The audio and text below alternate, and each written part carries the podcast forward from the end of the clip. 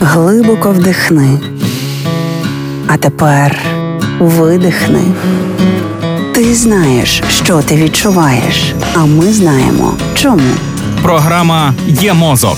Другий сезон. Поради від психологів, як не зламати мозок об війну. Проєкт створено за підтримки програми партнерства у галузі масмедіа в Україні UMPP.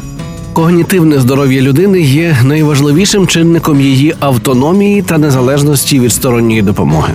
В умовах війни, точніше в умовах хронічного стресу, спричиненого нею, ця важлива тема взагалі отримує гештег ТОП.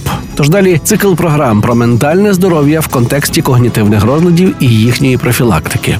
Слово когнітивний вже давно війшло в лексикон сучасної людини та активно використовується в повсякденному та професійному мовленні. Це наукове визначення є достатньо простим та характеризує ті здібності людини, які пов'язують її з навколишнім середовищем і дозволяють скласти певну думку про нього. Говорячи простою мовою, когнітивні функції це пізнавальні можливості людини. Когнітивні здібності безпосередньо пов'язані з діяльністю головного мозку і залежать від загального стану організму людини. Тому навіть при найменших дисфункціях в роботі кори головного мозку якість таких здібностей знижується. Такі розумові розлади негативно впливають на всі сфери життєдіяльності людини повсякденну, професійну, академічну, соціальну. Тож в наступних програмах поговоримо про це.